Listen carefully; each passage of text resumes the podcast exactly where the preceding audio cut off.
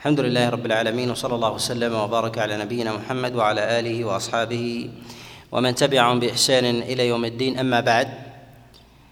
فأول اي اليوم قول الله جل وعلا يسألونك عن الشهر الحرام. هنا يسأل رسول الله صلى الله عليه وسلم عن حكم القتال في الشهر الحرام.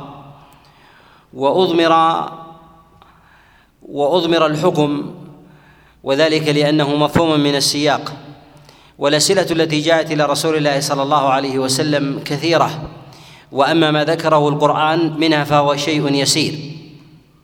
وقد جاء عن عبد الله بن عباس كما روى الدارمي في كتابه السنن وكذلك أيضا أبو يعلى في كتابه المسند من حديث سعيد بن جبير عن عبد الله بن عباس قال ما رأيت أحدا مثل أصحاب رسول الله صلى الله عليه وسلم لم يسألوه إلا ثلاث عشرة مسألة وهي وهي في القرآن. والصحابة عليهم رضوان الله تعالى كانوا كانوا ممن يقل بالمسألة لرسول الله صلى الله عليه وسلم وسبب ذلك هو الاحتياط.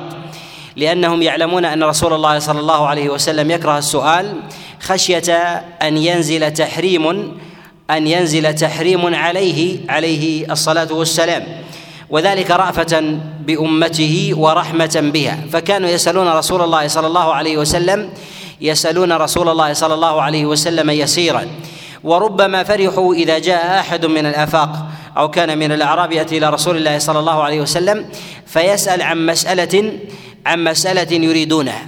وإذا جاء أحد من الأعراب أو أحد من الأباعد إلى رسول الله صلى الله عليه وسلم ولم يعلم من حاله كراهة السؤال اجتمعوا عليه ليفقهوا عن رسول الله صلى الله عليه وسلم ما لم ما لم يجرؤوا على على سؤاله. وإنما ذكر الله عز وجل في كتابه من هذه المسائل ولم يذكر جميعها. وذلك أنها أعلام ومما تحتاج إليها الأمة وذلك أن من المسائل ما هي مهمة في ذاتها والعلم بها مستقر ومن المسائل ما الحاجة إليها ما الحاجة إليها على سبيل الدوام أحوج من غيرها. وذلك أن الأحكام لها مراتب ومنازل بخلاف منزلتها في ذاتها. لها منازل من جهة الديمومة والقوة وكذلك الحكمة المستنبطة منها مما يحتاج إليها سائر أصحاب العصر. ومن الأحكام ما هي ثابتة مستقرة لا يحتاج إليها لا يحتاج إلى ذكرها في القرآن. جميع جميع الناس. وهذا لا يعني ذكر بعض المسائل في القرآن وعدم ذكر غيرها أن المذكور أولى أولى من غيره في ذاته ولكنه أولى من غيره لقراء قد احتفت احتفت بهذا الحكم. وذكر الله عز وجل جملة وذكر الله عز وجل جملة من مسائل الصحابة ولم يذكرها جميعا. وذلك أن السنة مليئة بمسائل بمسائل الصحابة عليهم رضوان الله لرسول الله صلى الله عليه وسلم وإنما أراد عبد الله بن عباس هذه المسائل المذكورة في القرآن. إشارة إلى إلى التقليل. إشارة إلى إلى التقليل. وسبب نزول هذه الآية وهو محل إجماع عند المفسرين أن النبي صلى الله عليه وسلم بعث سرية وجعل عليهم عبد الله ابن جحش وجعلهم يتتبعوا يتتبع قوافل المشركين. فنزلوا بين مكة والطائف. فنزلوا بين مكة والطائف. وكان ثمة عير من كفار من كفار قريش. قد جاءوا قد جاءوا بتجارة. فرقبهم جماعة من أصحاب رسول الله صلى الله عليه وسلم. وكان في السرية جماعة من الصحابة كواقد وكذلك عكاشة محصن وغيرهم من أصحاب رسول الله صلى الله عليه وسلم. وكان ذلك وكان ذلك في آخر ليلة من جمادى وأول ليلة من رجب. فتحيروا هل دخل الشهر الحرام أو لم يدخل في هذه الليلة؟ فقالوا إننا إن تركناهم إن تركناهم أصبحوا أصبحوا في حدود الحرم فأصبح الحرم علينا مغلظا. وإن بادرناهم الآن ربما وقع ذلك في الشهر الحرام. فاختاروا اختاروا قتالهم. وذلك أن قتلهم في مثل هذا الموضع محل شك ولم يكن ثمة يقين. وكذلك أيضا فإن القاعدة في ذلك هو بقاء بقاء شهر جمادى وعدم زواله وأن وأن رجب لم يدخل بعد حتى حتى يرى الهلال. والأصل هو بقاء الزمن الزمن الماضي. فقتلوا قتلوا في ذلك أحد المشركين وهو وهو ابن الحضرمي. فجاءت أو قال كفار قريش في رسول الله صلى الله عليه وسلم أنه لم يقم للشهر الحرام للشهر الحرام وزنا. فوقع في أوساط المسلمين في المدينة وغيرها مما مما أثاره كفار قريش على رسول الله صلى الله عليه وسلم. والسؤال ابتداء إنما وقع إنما وقع من المشركين من كفار قريش ولم يكن من أصحاب رسول الله صلى الله عليه وسلم لأنهم جاءوا باسرى جاءوا بأسيرين وجاءوا أيضا بما معهم من مال. فجعلوا لرسول الله صلى الله عليه وسلم قدرا قدرا في ذلك. جعلوا لرسول الله صلى الله عليه وسلم قدرا وضربوا له سهما قبل أن يضرب الله عز وجل في ذلك الخمس لنبيه عليه الصلاة والسلام. وجاءوا في ذلك فرحين. فلما رأوا حال رسول الله صلى الله عليه وسلم وما وما أثير عليهم في ذلك أنزل الله عز وجل عليه عليه الصلاة والسلام قوله جل وعلا يسألونك عن الشهر الحرام قتال فيه يعني عن حكم القتال في الشهر في الشهر الحرام. وهنا حمل حمل على الأشد يعني أنه لو كان القتال في ذلك كان في رجب وهو وهو أول وهو وهو من من الأشهر الحرم. لو كان وقطع بذلك أنه كان في رجب فإن حكم الله عز وجل في ذلك باقي وبين. وخلل ذلك عند كفار قريش أنهم أقاموا الوزن للزمن وما أقاموا الوزن لمن أداره. وذلك أنهم أشركوا بالله عز وجل وعظموا وعظموا حرمة حرمة الأشهر الحرم. يقول الله جل وعلا يسألونك عن الشهر الحرام قتال فيه قل قتال فيه كبير. أي بين الله سبحانه وتعالى أن القتال القتال في الأشهر الحرم بين الله عز وجل أمره وأنه وأنه محرم. ولكن إن الجهل الذي استنكره الله عز وجل على كفار قريش أنهم جهلوا مراتب الأشياء فوقعوا فيما هو أعظم من ذلك مما أجاز للمسلمين أن يستبيحوا أن يستبيحوا الحرمات. ولهذا ينبغي أن نعلم أن الجهل على نوعين. أن الجهل على نوعين. النوع الأول جهل حقيقة الشيء وحكمه. جهل حقيقة الشيء وحكمه. الثاني هو جهل مراتبه بالنسبة بالنسبة للحقائق. جهل مرتبته بالنسبة للحقائق. وكفار قريش وقعوا في هذين الجهلين كثيرا. وذلك أن الإنسان إذا جهل حقيقة الشيء فإنه يجهل مرتبته. ولكنه إذا جهل مرتبته لا يلزم من ذلك أن يجهل حقيقته. وذلك أن شهر الحرام حرم الله عز وجل فيه القتال. حرم الله عز وجل فيه القتال. ولكن علمك بحقيقته لا يعني لا يعني ذلك علمك به بالمراتب بمرتبته يعني ما هو أغلظ أغلظ من ذلك. وما هو أغلظ من ذلك هو ما قاله الله عز وجل فيه قال قل قتال فيه كبير. يعني القتال في الشهر الحرام كبير عند الله ولكن ما تجهلونه وصد عن سبيل الله وكفر بالله والمسجد الحرام وإخراج أهله منه. يعني تذكروا أنكم أخرجتم رسول الله صلى الله عليه وسلم من المسجد الحرام وصددتموه عن دخول المسجد الحرام. وكفرتم بالله عز وجل ولم تسألوا عن ولم تسألوا عن ذلك. ولهذا أعظم الأخطاء التي يقع فيها أهل الضلال والزيغ هو جهلهم بمراتب الحقائق وأما العلم بحقيقة الشيء وحكمه فهذا يشترك فيه أكثر الناس. يشتركون بأكثر الناس ولكن يجهلون الحقائق ولكن يجهلون المراتب. فإذا جهلوا المراتب أشبعوا نفوسهم بشيء من بشيء من وأد لومها لأن النفس لوامة وإن اختلفت مراتب اللوم. النفس لوامة في مخالفة أمر الله في الوقوع في, الوقوع في الفواحش وأكل المال الحرام والفسوق والكذب والغيبة وغير ذلك. وهذه هذه نفس لوامة تلوم الإنسان تلوم الإنسان على مخالفة أمر الله سبحانه وتعالى. وهذا اللوم يطفئه الهوى ويطفئه الشيطان بشيء مما مما هو دونه كالذي كالذي يطفئ لومه بالوقوع في الإشراك بشيء من السقيا وإطعام الطعام وبذل السلام وبر الوالدين وغير ذلك ولهذا يقول الله عز وجل لكفار قريش مبينا حالهم في ذلك قال أجعلتم سقاية الحاج وعمارة المسجد الحرام كمن آمن بالله واليوم الآخر وجاهد في سبيل الله لا يستوون عند الله. يعني أنكم أشغلتم أنفسكم وأطفأتم اللوم الذي تجدونه من تقصير بسقاية الحاج وكذلك سدنة المسجد الحرام وعمارته وتشييده وحمايته ولكنكم كفرتم بالله عز وجل ولم تجعلوا للإيمان بالله عز وجل وزنا وجعلتم ذلك مقدما على غيره وهو الإيمان بالله وكذلك الجهاد الجهاد في سبيل الله. ولهذا نقول إن الإيمان بالله أعظم من عمارة المساجد لأن المساجد ومنها أعظم البيوت وهو المسجد الحرام لا يمكن أن تقام فيه العبادة على الحقيقة إلا بالإيمان بالله وإلا لاصبح في ذلك وإلا لاصبح في ذلك الشرك. كذلك أيضا نقول إن الجهاد في سبيل الله أعظم من عمارة بيوت الله وأعظم عنده من إطعام الطعام وسقايه وسقاية الحاج. لأنه لا يمكن أن تتحقق سقاية الحاج وحماية المسجد الحرام إلا بالجهاد في سبيل الله. ولا يمكن أن تقوى شوكة المسلمين.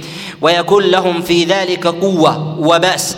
وهيبة ورهبة في قلوب أعداء الله إلا إلا بالجهاد في سبيل الله وإلا لقطع المشركون والضلال من أهل الكتاب على المسلمين الطريق والسبيل ولم يكن ثمة حرمة حينئذ ولم يكن ثمة في ذلك نفع في عمارة المسجد الحرام ولا في سقاية الحاج. ولهذا نقول إن الجهل الذي تقدم وهو على نوعين وهو جهل حقيقة الشيء وحكمه الثاني جهل مرتبته وإن علم حكمه. يعلم الحكم لكن يجهل المرتبة. وهذا هو أعظم الخلط الذي يقع في البشرية. وهذا الذي لأجله أرسل الله عز وجل كثيرا من النذر إلى إلى البشر لتصحيح مثل هذا الأمر. ولهذا كفار قريش ينازعون رسول الله صلى الله عليه وسلم ببعض أعمالهم. النبي عليه الصلاة والسلام لا يناقشهم في هذا الأمر ولكن يناقشهم في الخلل في ترتيب الحقائق والحقائق التي جعلها الله عز وجل على ذلك على ذلك الميزان. ولهذا نقول إن العالم الذي لا يعلم حقيقة الشيء وإنما العالم الحق هو الذي يعلم مرتبته بالنسبة لغيره. وهذا كما أنه في وهذا كما أنه في أبواب الخير كذلك أيضا في أبواب الشر. ولهذا لما سأل المشركون ومن سأل من المؤمنين رسول الله صلى الله عليه وسلم عن القتال في الشهر الحرام بين الله عز وجل لهم أن القتال في الشهر الحرام كبير ولكن أعظم منه هو الصد عن سبيل الله. الصد عن سبيل الله والصد عن المسجد الحرام. لماذا كان الصد عن سبيل الله أعظم من القتال في المسجد؟ القتال في الأشهر في الأشهر الحرم. لأن الله عز وجل إنما جعل الأشهر الحرم وهي أربعة خشية أن يمنع الناس من الوصول إلى المسجد الحرام. فإذا منعتم الناس من الوصول إلى المسجد الحرام في جميع السنة فأنتم أشد أشد إثما وجرما. كما أراد رسول الله صلى الله عليه وسلم أن يصل أن يصل إلى المسجد الحرام فمنعتموه من دخوله. إذا أنتم تصدون الناس عن المسجد الحرام على مدار العام. أن يوحدوا الله ويعبدوه على الحقيقة. وحينما قاتل أصحاب رسول الله صلى الله عليه وسلم المشركين في شهر من هذه الأشهر الأربعة جعلتم ذلك أعظم من فعلكم من, من ذلك الفعل الذي أجرمتموه وهو الصد عن سبيل الله وكذلك أيضا الكفر بالله سبحانه وتعالى. وفي قول الله عز وجل هنا قتال فيه قل قتال فيه كبير مما اختلف فيه في في قوله جل وعلا وصد عن سبيل الله. هل هي معطوف على قول الله على قول الله عز وجل؟ قل قتال فيه كبير. فتكون حينئذ مرفوعة بالعطف. مرفوعة بالعطف على القتال. وهذا وهذا فيه نظر. وهذا فيه نظر. ووجه النظر فيه أننا إذا قلنا أن قول الله جل وعلا وصد عن سبيل الله معطوفة على قتال فيه كبير يلزم من ذلك أن الكفر بالله سبحانه وتعالى والمسجد الحرام والمسجد الحرام وإخراج أهله منه اكبر أكبر عند الله يعني أكبر أكبر من مسألة الكفر بالله سبحانه وتعالى إخراج من المسجد الحرام والقتال في والقتال كذلك أيضا بالأشهر الحرم أعظم عند الله عز وجل من الكفر وهذا لا يقول به وهذا لا يقول به به مسلم. وإنما نقول إن الله عز وجل بين حكمه في الشهر الحرام وأن القتال كبيرة من الكبائر ولكن الله سبحانه وتعالى أراد أن يبين بالاستئناف ولهذا جاء الاستئناف هنا بقوله وصد عن سبيل الله. وكفر به والمسجد الحرام وصد عن سبيل الله وكفر بالله أيضا والمسجد الحرام واخراج اهله منه اكبر عند الله اكبر من ماذا؟ اكبر من القتال اكبر اكبر من من القتال لأن لو قلنا بأن ذلك على العطف يلزم من ذلك أن الإخراج من المسجد الحرام هو أكبر من الكفر بالله سبحانه وتعالى وكذلك أيضا القتال في الأشهر الحرم أعظم منه ولا يقول بذلك أحد من أهل الإسلام إلا إذا قلنا أن الإنسان إذا استباح ذلك فيكون حينئذ الكفر على على مراتب. وقول الله جل وعلا وصد عن سبيل الله به نعلم أن الإطلاق إطلاق سبيل الله في القرآن يرد على سائر أعمال الخير منها ما يتعلق بالجهاد بالجهاد في سبيل الله كما في آية الزكاة في قوله وفي سبيل الله كذلك أيضا هنا في قصد المسجد الحرام للحج والعمرة في قوله جل وعلا وصد عن سبيل الله وكذلك يدخل في هذا سائر أعمال أعمال البر. سائر أعمال البر باعتبار أن الإنسان إذا سار إذا عمل الخير سار إلى ربه في ذلك في ذلك الطريق. سار إلى ربه في ذلك الطريق. فالذي يقطع يقطع عنه ذلك الطريق هو صاد عن سبيل الله عن سبيل الله سبحانه وتعالى. ولهذا جعل من صد عن المسجد الحرام وكل ما يقصد المسجد الحرام لأجله من ذكر الله والطواف وكذلك السعي بين الصفا والمروة وكذلك أيضا مناسك الحج من رمي الجمار والوقوف بعرفة والمبيت بمنى وكذلك بمزدلفة وذكر الله عز وجل والنحر وغير ذلك مما يقصده الناس للمسجد الحرام فهو داخل في عموم سبيل سبيل الله. وهذا من مواضع الخلاف عند العلماء في بعض الآية لا في كله. في بعض الآي لا في كله كما في آية الزكاة وفي سبيل الله. ولعل التفصيل في ذلك يأتي بإذن الله عز وجل. هل هي شاملة لغير الجهاد مع الاتفاق على أن على أن الجهاد في ذلك في الجهاد في سبيل الله هو هو المراد. وقوله سبحانه وتعالى وكفر به وهذا فيه إشارة إلى ما تقدم الكلام عليه أن المشركين إنما أشبعوا لوم النفس بما يفعلونه عند المسجد الحرام ويظنون أنهم هم سادة سدنة وحماة البيت العتيق وكفروا بالله عز وجل وعاندوا وعاندوا الحق. فقاتلوا رسول الله صلى الله عليه وسلم وصدوه وظنوا انهم اظنوا أنهم على خير. وهذه طريقة أهل الضلال أنهم يستدركون على أهل الحق. الحق ما هو ما هو دون ما يرتكبونه. ما هو دون ما يرتكبونه. ولو نظروا إلى ما ارتكبوه لعلموا أن ارتكابهم له يسوغ لأهل الحق أن يخرموا ما دونه أن يخرموا ما دونه. ولهذا أجاز الله عز وجل للنبي عليه الصلاة والسلام القتال في بعض في بعض الأشهر الحرم للمشركين. لماذا؟ لأنهم يصدون عن المسجد الحرام ويقطعون السبيل. فأراد الله عز وجل من نبيه عليه الصلاة والسلام أن يعيدهم أن يعيدهم بذلك إلى الحق. وحتى وحتى وحتى يوحد الله عز وجل عند عند بيته ومسجده الحرام. وقوله جل وعلا وإخراج أهله منه أكبر عند الله. والمراد من ذلك هو إخراج النبي عليه الصلاة والسلام. فإذا كنتم تقاتلون فإن كنتم لا تقاتلون في حدود الحرم ولا تقاتلون في الأشهر الحرم ولو خارج الحرم. فلماذا أخرجتم النبي صلى الله عليه وسلم ومن آمن معه وأخرجتموهم من بيوتهم إلى إلى غير المسجد الحرام؟ وكان رسول الله صلى الله عليه وسلم أكثر الناس تعبدا تعبدا عند عند المسجد الحرام. فهم أصحاب فهم في ذلك اصحاب هوى وبهذا نعلم أن طرائق أهل الضلال في كل زمن في كل زمن أنهم ينشغلون أنهم ينشغلون بالحقائق الأدنى عن حقائق الأعلى. وفي هذا أيضا أنه ينبغي لداعي الحق وكذلك أيضا المصلح وكذلك أيضا العالم ألا يلغي الحقائق عن قيمتها لأجل النكاية بالخصم. ولهذا الله سبحانه وتعالى لما لما لما أرى لما أنزل حكمه على رسوله صلى الله عليه وسلم في أمر القتال بين أمر حكم بين حكم الأشهر الحرم والقتال فيها. قال قتال فيه كبير. يعني أن الحكم لم يتغير وهو ثابت في ذلك وأن اختلالكم في هذا الوزن الوزن وجهلكم لما هو أولى منه. ينبغي ألا نجهل حقيقة هذه الرتبة التي جعلها الله عز وجل عليها ولكن نستدرك أن هذه الرتبة دون ما هو أعظم أعظم منها. وهذا إنصاف للحق بذاته لا إنصاف لا إنصاف للخصوم لأن غض الطرف عن حقائق الأشياء في مواضع النزاع وكذلك الخصومة يفضي يفضي إلى الجهل إلى الجهل بها.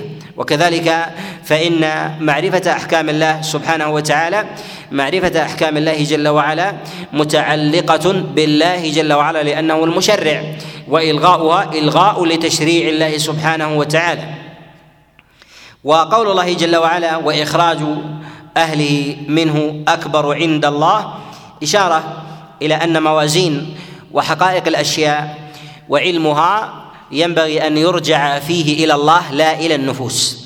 وبين الله سبحانه وتعالى أن الخلل في نفوسهم. في قوله جل وعلا أكبر عند الله. يعني لديكم أكبر وعند الله أكبر.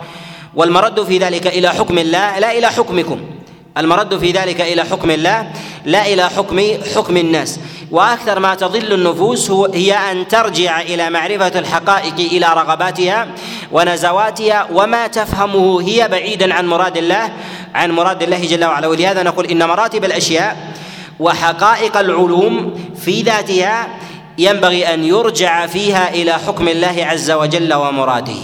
وأن الخلل في كفار قريش وأن الخلل في كفار قريش أنهم قدموا الكبير في نفوسهم على الكبير عند الله سبحانه وتعالى وهذا ظاهر في قوله جل وعلا وإخراج أهله منه أكبر عند الله أكبر عند عند الله. وحكم الله عز وجل في ذلك هو هو الحكم لا رغبات الناس ولا ولا الأهواء. وينبغي أن نعلم أيضا أن النفس إذا جهلت مراتب العلوم وكذلك جهلت حقائق الأشياء حقائق الأشياء جاء الهوى فوضعها على ما يريد الإنسان. فوضعها على ما يريد الإنسان. فينبغي للإنسان أن يسبق هواه بمعرفة وضع الله للحقائق. بمعرفة وضع الله للحقائق. فإذا عرفها أغلق الباب على على هواه. ولهذا تضل البشرية في ضلالها من إعجاب مثلا بأقوام لاستحسان بعض أفعالهم استحسان بعض عباداتهم استحسان مثلا الأمر دنياهم أو غير ذلك. وجهل ما هو أعظم أعظم من ذلك. قد ترى من النساك من المتعبدين ونحو ذلك ولكنه من أهل الشرك. ونقول في مثل هذا لا يعني من ذلك من ذلك شيء. قد ترى من يعمر المساجد ومن يعمر المساجد ويسقي الحاج ويكفر بالله سبحانه وتعالى. فنقول حينئذ إن هذه مراتب. وترى الإنسان من يكفر الأيتام وترى من يطعم الطعام ويبذل السلام ويبر بوالديه وغير ذلك ولكنه كافر بالله عز وجل. حقائق هذه الأشياء هل هي إلى النفوس أم إلى الله؟ إلى الله سبحانه وتعالى. ليست أحد. ولهذا جاء عمر بن الخطاب عليه رضوان الله أنه مر بصومعة راهب فرآه فناداه فلما خرج بكى. فقال ما يبكيك؟ فقال له عمر بن الخطاب تذكرت قول الله عز وجل عاملة ناصبة. يعني تعمل في الدنيا وناصبة في النار يوم يوم القيامة. إذن العبرة ليست ليست بعمل الإنسان في ذاته ولكن عمله وما ترك في الأفعال والترك. لا بد من جمعها فما الذي فوت وميزان ما فوت بالنسبة لما لما عمل؟ وهذا فيما أرى أنه أصل ضلال ضلال البشرية هو أصل ضلال البشرية. لهذا الله عز وجل خطأ خلق الناس على فطر. فإذا لم يتمكن الإنسان من تغيير الفطرة قام باختلالها قام بجعلها مختلة. فتجد مثلا نفوس تنفر من الزنا تنفر من السرقة تنفر من الكذب تنفر من من الغش تنفر من القتل وغير ذلك. وإذا لم يستطع أن يقلب هذه الأشياء قام بخلط مراتبها في ذلك حتى تنشغل النفوس بالأدنى وتفوت وتفوت الأعلى. ومراتب الشيطان في إغواء بني آدم في هذا الباب متفاوتة بحسب ما يقاومون ذلك من علم. وربما تمكن الإنسان في العلم فجاء الشيطان إليه في دقائق يسيرة من مسائل من مسائل الدين ففتنه في ذلك لأنه لأنه يخفى عليه أو يخفى عنه في هذا وربما أيضا علم حقائق الأشياء ولكنه جهل أمرها ومقدارها في مآلها فعظم فعظم المآل المتوهم لأنه عظمه في نفسه و وحقر الحقيقة الحالة في ذاته وهي عظيمة وإذا اجتمع في ذلك هوى النفس والطمع فإنه يقع في ذلك في ذلك الاختلال وهو أعظم فتنة يفتن بها يفتن بها العالم. وفي قول الله جل وعلا والفتنة أكبر أكبر من القتل. والفتنة أكبر أكبر من القتل. الفتنة المراد بها هي الكفر بالله عز وجل وهذا بالاتفاق ولا خلاف ولا خلاف عند أهل العلم في ذلك. والمراد بالافتتان الافتتان هو الاضطراب والاختلال الذي يطرأ يطرأ على الإنسان. يطرأ على الإنسان ولهذا النار تفتن الطعام وتفتن الحديد وتفتن الذهب وغير ذلك وذلك أنها تغيره عن حاله تغيره عن حاله. فكل شيء غير الإنسان عن حاله فهو فهو في اللغة في اللغة فتنة. فهو في اللغة فتنة. ولهذا يسمى القتل فتنة والزنا فتنة والسرقة فتنة. لماذا؟ لأنه في ذاته تغيير عن حقيقته. معنى حقيقة؟ أن الإنسان الأولى أن الإنسان لا يكون زاني فزنى. أن لا يكون قاتل فقتل فهذا فتنة. وأعظم الفتن هو فتنة العلم. فتنة العلم. أن يختل علم الإنسان بحقائق الأشياء فيصدر بتشريع يخالف مراد الله سبحانه وتعالى. ولهذا يقول النبي صلى الله عليه وسلم كما جاء في حديث أبي هريرة وغيره قال لا تقوم الساعة حتى تكثر الفتن ويظهر الجهل ويظهر الجهل لأن الفتنة توجد مع وجود مع وجود الجهل. إذا جهل الإنسان حقائق الأشياء وقعت حينئذ الفتنة. أو جهل مراتبها وقعت حينئذ آه، الفتنة. ولهذا في قول الله جل وعلا والفتنة أكبر أكبر من القتل. يعني أنكم تفاوضون وتناقشون على قتال أصحاب رسول الله صلى الله عليه وسلم لكم في شهر حرام وتنسون أنكم كفار بالله سبحانه وتعالى والكفر هو الذي أباح أباح هذا هذا الأمر. إذا هم نظروا إلى مسألة أخرى. متباين نظروا إلى مسألة أخرى. متباينة ولهذا الذي ينظر إلى قتال المشركين إلى قتال المشركين ويقوم بالاستدلال بمسألة إراقة الدماء وعدم الرحمة وغير ذلك وينسى أن موجب ذلك هو الكفر بالله عز وجل هذا لديه من أنواع الاختلال ما وقع فيه كفار كفار قريش. وهذا الموضع على ما تقدم أن المراد بالفتنة هي الكفر بالله سبحانه وتعالى ولا خلاف عند العلماء عند العلماء في ذلك. وهنا سمى الله عز وجل الكفر فتنة وسلب وصف الفتنة من القتل. لماذا؟ لأن الوصف الأعلى ينبغي أن يلحق بأعظم بأعظم جرم أن يلحق بأعظم بأعظم جرم. لا يلحق لا يلحق ما دونه لا يلحق ما دونه. ولهذا القتل إذا جاء منفردا فيسمى فتنة ولكن إذا حضر الكفر لا يسمى لا يسمى فتنة بل يقال إن الفتنة هي هي الكفر. الفتنة هي هي الكفر حتى تفهم الأمور بميزانها لأننا لو وصفنا الفتنة بالقتل لجعلنا لجعلنا الكفر دونها لجعلنا الكفر دونها. وقوله جل وعلا والفتنة أكبر آه، من القتل هو على ما تقدم فيه آه، تكرار من جهة المعنى ويفيد في ذلك التأكيد لأن الله سبحانه وتعالى بين أن الصد عن المسجد الحرام صد عن سبيل الله الكفر بالله. المسجد الحرام وإخراج أهله منه أكبر عند الله. ثم ذكر الله عز وجل والفتنة أكبر أكبر من القتل تأكيد لذلك المعنى الذي أراد الله سبحانه وتعالى كفار قريش أن يكونوا على على بينة على بينة منه. ثم أراد الله عز وجل أن يبين لرسوله صلى الله عليه وسلم تسكينا لنفوس من كان من الصحابة ممن بعثهم النبي عليه الصلاة والسلام لتتبع سرايا وقوافل كفار قريش أن يطمن نفوسهم أن كفار قريش إنما يثيرون مثل مثل ذلك يريدون التربص بآل الإسلام هم لا يقيمون أصلا للأشهر الحرم قيمة وهم سيقاتلون أهل الإسلام ولهذا قال الله عز وجل ولا ولا يزالون يقاتلونكم حتى يردوكم عن دينكم إن استطاعوا. يعني مستمرون في القتال سواء كان ذلك في أشهر حرم أو أو في غيرها. وهذا الصد عن سبيل الله فيما فعلوه مع رسول الله صلى الله عليه وسلم نادر بالنسبة لحال العرب من المشركين حتى في الجاهلية. فالأشهر الحرم كانت معظمة عند عند المشركين. حتى إن الإنسان إذا رأى قاتل والده لم يستطع أن يرفع أن يرفع يده يده إليه. مما مما عظم. ولكن لما وجدوا على رسول الله صلى الله عليه وسلم ورأوا أنه يذهب هيبتهم هيبتهم وسيادتهم ويذهب أيضا ما يرون من دينهم ونحو ذلك قاموا بإزالة ما ما في نفوسهم من تعظيم للمسجد الحرام وكذلك أيضا للشهر الحرام.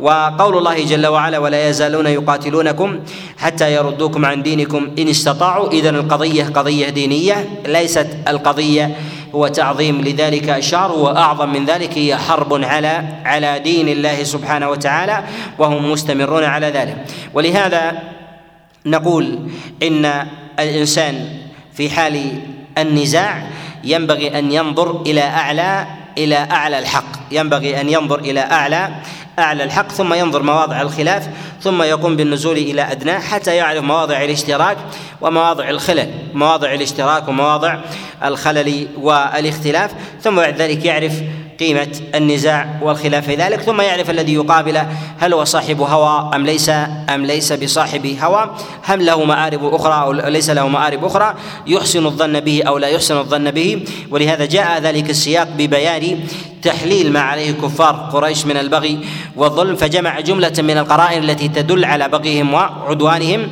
كذلك أيضا ينبغي الإنسان في حال المناظرة وكذلك المحاججة والنزاع أن يستحضر ما يعضد قوله مما لم يكن حاضرا في ذات المسألة. ولهذا هذه القضية التي وقعت لبعض أصحاب النبي عليه الصلاة والسلام في قتلهم لابن الحضرمي في أول يوم من رجب أن هذا ثمة قضايا بعيده جدا يستوجب حضورها حتى تكون حجة لإبطال ما يريده كفار آه، قريش وهو إخراج النبي عليه الصلاة والسلام مع كونه قد مضى لسنوات وصدهم أيضا رسول الله صلى الله عليه وسلم عن الدخول إلى المسجد آه، الحرام الكفر بالله سبحانه وتعالى وهم عليه وما وما زالوا. واستحضار مثل هذه الأشياء تتضح في ذلك عين المسألة وكذلك مقصد الإنسان هل أراد من ذلك حقا أو تعظيما لله عز وجل أم أراد بذلك تربصا بأهل بأهل بأهل الحق. و قوله جل وعلا هنا حتى يردوكم عن دينكم إشارة إلى التباين والمفارقة في أمر الدين فأشار إلى دين أهل الحق بإضافته إليهم أي أن الأمر هو مفارقة بينهم وبين وبين المشركين والمراد بالردة هي الرجوع. ارتد الإنسان على عقبيه إذا رجع على أثره الذي كان الذي كان عليه. وفي هذا إشارة إلى أن المشركين إنما نقموا على من كان مع رسول الله صلى الله عليه وسلم لتحولهم. وهذا يعني ضعفا ضعفا فيهم فيريدون أن يرجعوا على أعقابهم. يرجع على اعقابه فأصبح ذلك علما عن الرجوع على الحق حتى من كان من كان مسلما وولد على الإسلام. وأطلق عليه تجوزا أنه مرتد لا يعني أنه رجع على الكفر بعد إذ كان عليه. لأنه ولد مفطورا ثم ثم نشأ ثم نشأ على الإسلام. فإذا ترك الإسلام لا يقال إنه رجع إلى الكفر بعد إذ كان عليه وإنما هو مصطلح نشأ على هذا ثم غلب على كل خارج عن الإسلام بعد إذ كان عليه. وسبب ذلك أن أن الردة في ذلك إنما نشأت من أقوام جاءوا من جاهلية فدخلوا في الإسلام ثم رجعوا من الإسلام إلى إلى الجاهلية فأصبحت علما على كل تارك على كل تارك للإسلام. وقوله حتى يردوكم عن دينكم يعني من كان مع رسول الله صلى الله عليه وسلم ممن, ممن آه، أسلم. وفي هذا إشارة أن ترك الشيء له أثر على له أثر على أهله. فترك الإنسان في ذاته للشرك إلى الإسلام هذا إضعاف إضعاف للشرك وتقوية لي تقويه للإسلام. تقوية للإسلام وكذلك أيضا إذا ترك الإنسان الإسلام وذهب إلى إلى غيره من من الملل إضعاف للمسلمين وتقوية لي وتقوية لغيره. ولهذا كان المشركون يتواصون فيما بينهم أنهم يؤمنون أول النهار ويكفرون آخرة. لعل من يرى حالهم أنهم أتينا إلى هذا وعرفناه ولم نجد فيه شيء ثم رجعنا يريدون من ذلك أن يضعف أهل الإسلام فيرجعوا إلى إلى ما هم إلى ما هم عليه وهذا يظهر كثيرا عند أهل النفاق. يظهر كثيرا عند أهل النفاق أنهم يحرصون على اختلاق أنواع ردة اختلاق أنواع انتكاسة عن دين الله سبحانه وتعالى حتى يقوى أمرهم الذي هو عليه. ومعلوم أن الذهاب الإنسان من من من من العقائد أو ذهاب مثلا من الأفكار أو أو أو انتقاله من شيء إلى شيء لا يعني في ذاته لا يعني في ذاته تبديلا لحقيقة الشيء. فحقيقة الشيء تعرف بعينها ولكنها قرائن. ولكنها ولكنها قرائن ولهذا عظم الله عز وجل أمر الردة. عظم الله عز وجل أمر الردة لأن فيها حماية للإسلام وكذلك قطع للمتلاعبين. قطع للمتلاعبين الذين يدخلون وخروجا يريدون من ذلك إدخال إدخال للإسلام. وقال إن استطاعوا إشارة إلى معنى أن المسلم قلما يرجع عن دينه. إشارة إلى إلى أن المسلم قلما يرجع عن دينه فإن المسلم إذا عرف الحق وخالط وخالطت بشاشته القلب فإنه لا يرجع لا يرجع عنه. وهذا قاله هرقل لأبي لأبي سفيان كما جاء في الصحيح من حديث عبد الله ابن عباس قال أن يرجع أحد منهم سخطة عن دينه؟ قال قال لا. يعني أنه إذا عرف الحق وبهذا نعلم أن الإنسان إذا ارتد أو انتكس عن الحق فليعلم أن الحق ما خالطت بشاشته قلبه ولكنه أخذه أخذه ظاهرا أخذه بعاطفة أخذه باندفاع. ثم ثم نكسه الله عز وجل على عقبيه وهذا هذا في الأعم الأغلب. ثم بين الله عز وجل متوعدا من استجاب لمثل ذلك بقوله جل وعلا ومن يرتد منكم عن دينه فيمت وهو كافر فأولئك حبطت أعمالهم في الدنيا في الدنيا والآخرة. بين الله سبحانه وتعالى أن الردة أمرها عظيم وينبغي للإنسان أن يعلم أن مصير الإنسان في ذلك مرتبط في في دينه ودنياه وأن إحباط العمل على حد سواء كما يحبط في الدنيا كما يحبط في الدنيا وتنقطع الصلة بينه, بينه وبين ربه سبحانه وتعالى فكذلك أيضا لا يجد في صحيفته ولا في ميزانه ولا في كفة حسناته شيء عند عنده جل جل وعلا. ويتفق العلماء على أن الردة تحبط عمل الإنسان على أن الردة تحبط عمل الإنسان. ولكن يختلفون بالقيد الذي تحبط به الردة. هل يقيد بذلك بموته على على الردة؟ كما في قول الله جل وعلا ومن يرتد منكم عن دينه فيمت وهو كافر. هل هو بهذا القيد؟ إذا مات يعتبر ما سبق من عمله محبط أم المراد بذلك هو مجرد تحقق الردة؟ فإن الله عز وجل فإن الله عز وجل يحبط عنه العمل ولو عاد إلى في ذلك إلى الإسلام. وهذا من مواضع الخلاف عند العلماء اختلفوا في هذه المسألة على على قولين. ذهب جماعة من الفقهاء وهو قول الإمام الشافعي وكذلك الليث بن سعد في رواية وكذلك أيضا الإمام أحمد رحمه الله في رواية إلى أن الردة تحبط العمل بقيد الموت على الكفر. قالوا وهذا المراد من قوله جل وعلا ومن يرتد منكم عن دينه فيمت وهو كافر. القول الثاني وهو قول الإمام مالك وقول أبي حنيفة وروايه عن الليث وكذلك عن الإمام أحمد إلى أن الردة بمجرد حصولها فإن عمل الإنسان في ذلك يحبط ويكون حينئذ كحال الإنسان الذي دخل الإسلام من جديد. كل عمل كان معلق في ذمته فيجب عليه أن يأتيه كالحج. إذا كان الإنسان مثلا حج قبل ردته ثم ارتد فيجب عليه حينئذ أن يأتي بحجة بحجة أخرى. والأرجح في ذلك أن الردة مقيدة بهذا القيد. وإذا قلنا وإذا قلنا بأن الردة تحبط عمل الإنسان فنقول حينئذ آه، ولو لم يمت كافرا فنقول حينئذ أنه لا معنى لإيراد قوله الله جل وعلا فيمت وهو وهو كافر. فالمراد من ذلك هو الموت الموت على على الكفر. وكذلك أيضا فإن الخلاف في هذه المسألة هو خلاف في في القاعدة في مسألة حمل الخاص على على العام. هل يبقى العام على عمومه ويقيد الخاص بالحالة التي هو عليها؟ هذا موضع خلاف عند الفقهاء. وثمة قرائن أيضا وبعض الأدلة التي تعضد أن العمل أن العمل لا يحبط حتى حتى يموت الإنسان على على الكفر. من هذه الأدلة ما جاء من حديث من حديث أبي سعيد الخدري عليه رضوان الله أن رسول الله صلى الله عليه وسلم قال إذا أسلم العبد وحسن إسلامه كتب الله له كل حسنة كان زلفها. يعني سبقت منه قبل ذلك يعني مخلصا لله عز وجل. وهذا ما يفعله الإنسان في حال في حال كفره. فكيف ما يفعله الإنسان قبل قبل ردته؟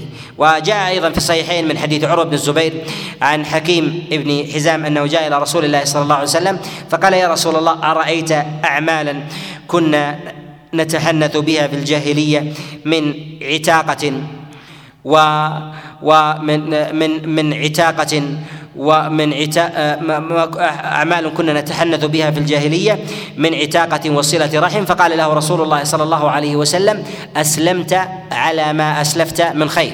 فإذا كان أسلم على ما أسلف من خير وفعل الخير في حال الجاه في حال الجاهلية وهو مخلص لله عز وجل في جاهليته فنقول حينئذ ما يفعله الإنسان في آله في حال توحيده فإنه أقرب إلى القبول مما يفعله المشرك في حال في حال شركه وهذا في حال المشرك إذا فعل العبادة في حال في حال الشرك لله. لأن المشركين ما كل الأعمال التي يعملونها يجعلونها شركا ولكن هم مشركون في ذاتهم ولكن في بعض الأعمال يفعلون اعمالا لله عز وجل خالصة فيعتقون العتاقه لله عز وجل من غير استحضار أصنامهم وكذلك أيضا ربما فعلوا شيئا من الأعمال من صلة الرحم ولا يرجون من ذلك شيئا من الأصنام.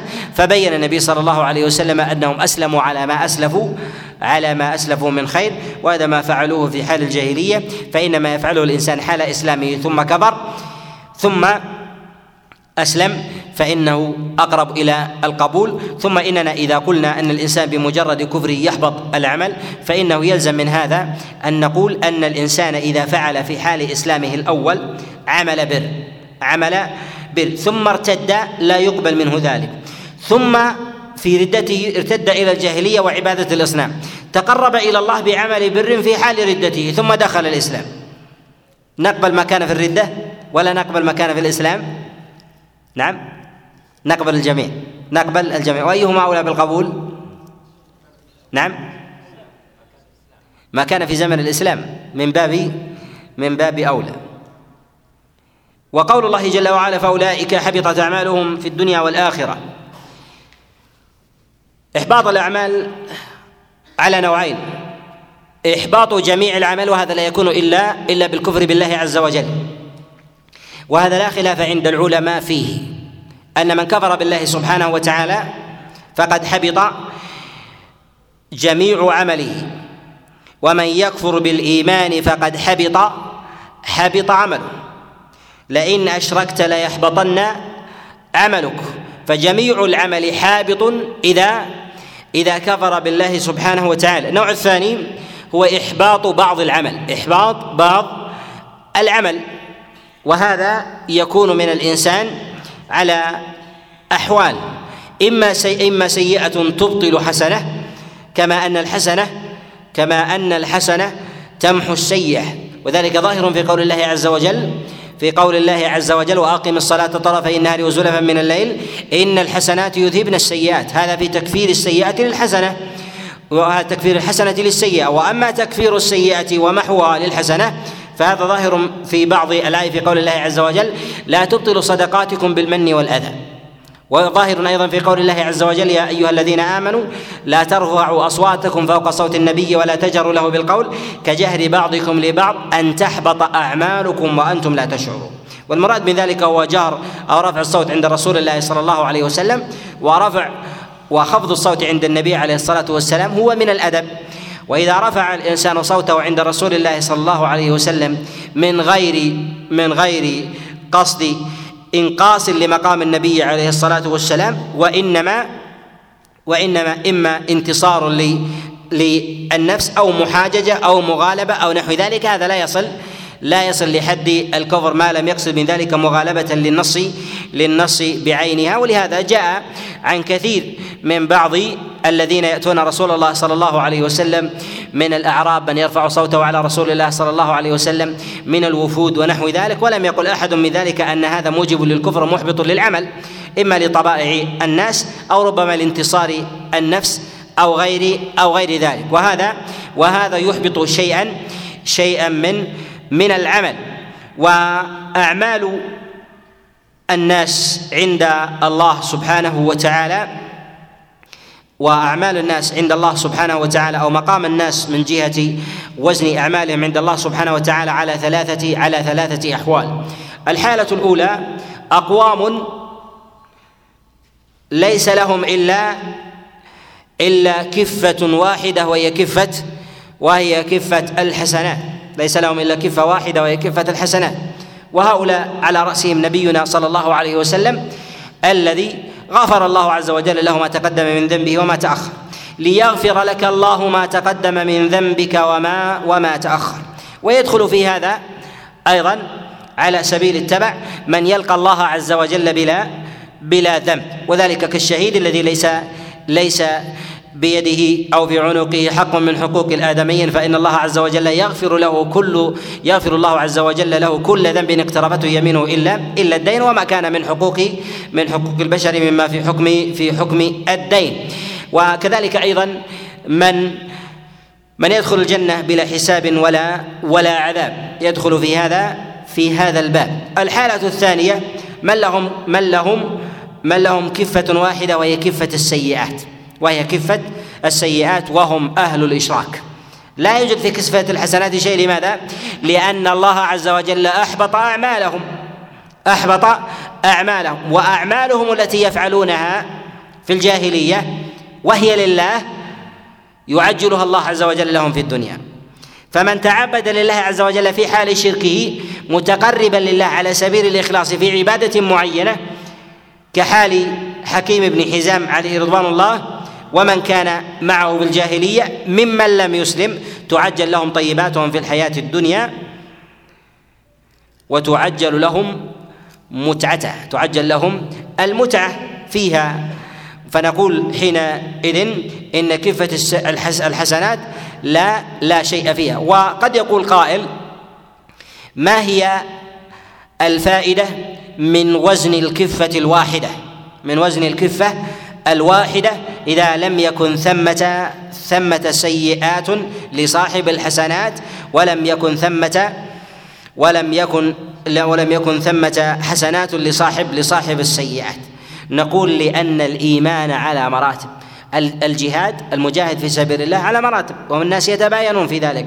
المجاهد مع رسول الله الذي قتل معه يختلف المجاهد مع غيره. وهؤلاء وهؤلاء جاءوا في النص من جهة الفضل من الفضل سواء. كذلك أعمالهم من جهة البر في غير الجهات تتباين. ولهذا منزلتهم بقيمة حسناتهم. منزلتهم بقيمة بقيمة حسناتهم. كذلك أيضا كما أن الطاعات عند أهل الإيمان والإيمان يت يت يزيد وينقص كذلك أيضا الكفر. الكفر يزيد وينقص كالإيمان. مع أن الكافر مع أن الكافر خالد مخلد في النار ولكن عذابه بمقدار بمقدار كفره. ولهذا يقول الله جل وعلا في كتابه العظيم إنما النسيء زيادة في الكفر. يعني أن الإنسان يزيد كفره ب بتلك الذنوب التي تقع تقع منه. ولهذا يتباين الناس بسبب كفرهم وإذا زاد كفرهم كان عقابهم عند الله عز وجل عز وجل أعظم. ولهذا نقول إن الله عز وجل يزن لأهل الكفر كفرهم ليعاقبهم عليه فهم يتباينون بالكفر زيادة ونقصانا. وإن كان الكافر خالد مخلد في النار لا يخرج منها زاد كفره أو نقص ما لم يكن من أهل الإسلام وقع في شيء من الشرك الأصغر والكفر والكفر الأصغر. وأهل الإيمان وأهل الإيمان يتباينون بمقدار إيمانهم ويرفعهم الله عز وجل في ذلك مراتب بحسب بحسب حسناتهم وسيئاتهم. الحالة الثالثة من له كفتان وهي كفة سيئاته وكفة وكفة حسناته وهم وهم عامة أهل الإيمان وهم عامة أهل الإيمان. فمن غلبت حسناته فمن غلبت حسناته على سيئاته كان من أهل كان من أهل الجنة.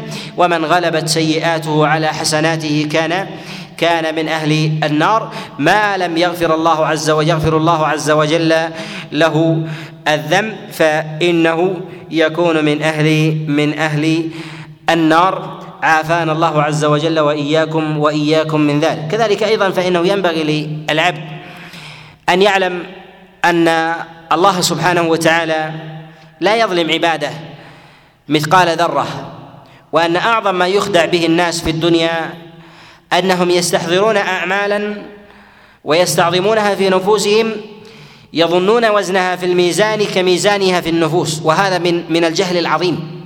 وهذا من الجهل العظيم. قد تعمل عمل بر وتظنه عند الله عظيم وتجده ضعيف في الميزان. لماذا؟ لأن التعظيم له خطأ أو أن السيئات قد جعلته ضعيفا أو أن النية وعمل القلب قد جعله قد جعله هزيلا قد جعله هزيلا. فإن من أعظم سبل إغواء الشيطان للإنسان أن يجعل سيئته حاضرة في ذهنه ويجعلها نصب عينيه ويجعل السيئات التي يفعلها مطوية عنه فيتعاظم ويسكن ويتفاءل ثم يجد يجد أمره عند الله عز وجل على خلاف ما يجده ما يجده في نفسه. وقول الله جل وعلا فأولئك حبطت أعمالهم في الدنيا والآخرة. من العلماء من أخذ من قوله فأولئك حبطت أعمالهم في الدنيا ان أن من أسقط واجبا عليه قبل ردته قالوا إن الله عز وجل يحبط عمله الذي فعل في الدنيا لكنه لا يجب عليه أن يأتي. يقول حبط الأجر ولكن لا يجب عليه أن يأتي بالحج. وهذا قول قال به بعض بعض الفقهاء المتأخرين.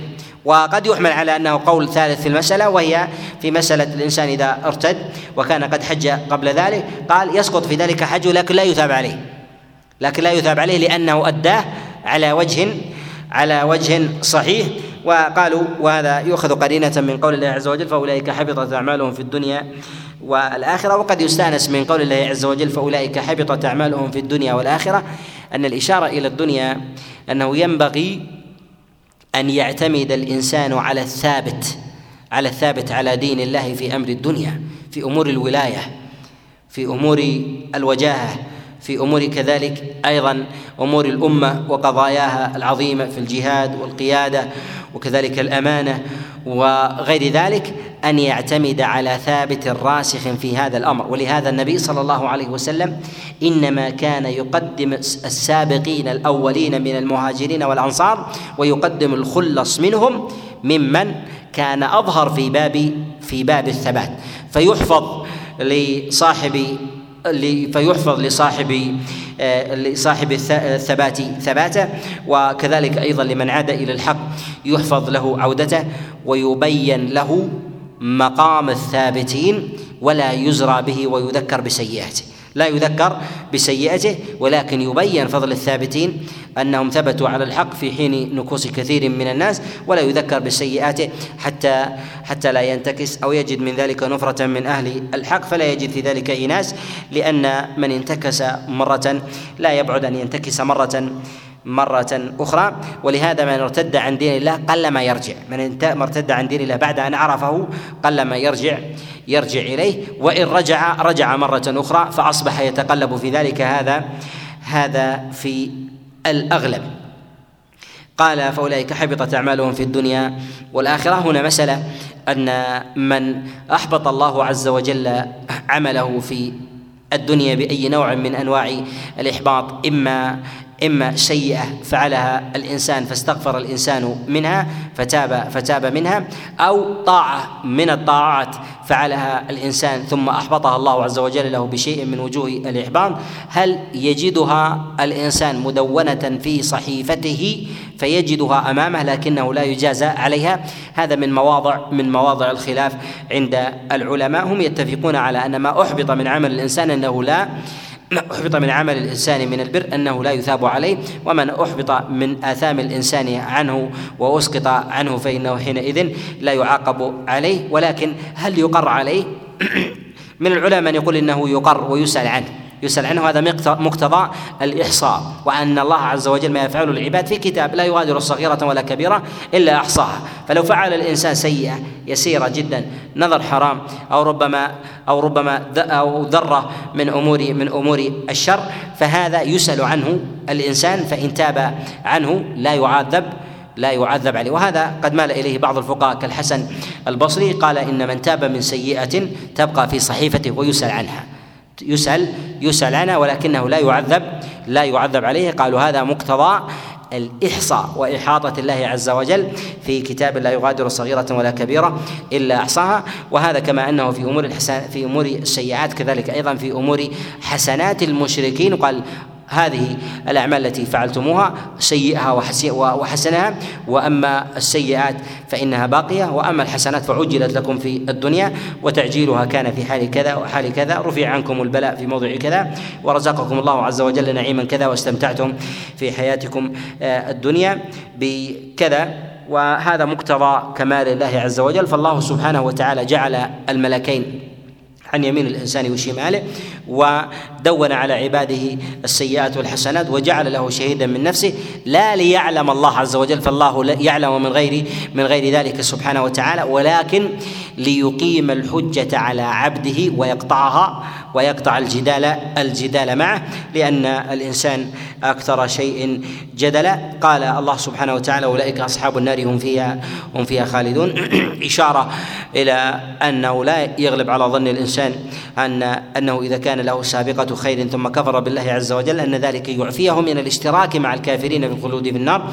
بل يقال إنه خالد في النار حاله كحال المشركين بل ربما أشد ضلالا باعتبار أنه قد قرب من الحق وعرفه فتركه ونكص على عقبيه. عافانا الله عز وجل وإياكم من ذلك. نكتفي بهذا القدر ونسأل الله عز وجل لنا ولكم التوفيق. وصلى الله وسلم وبارك على نبينا محمد.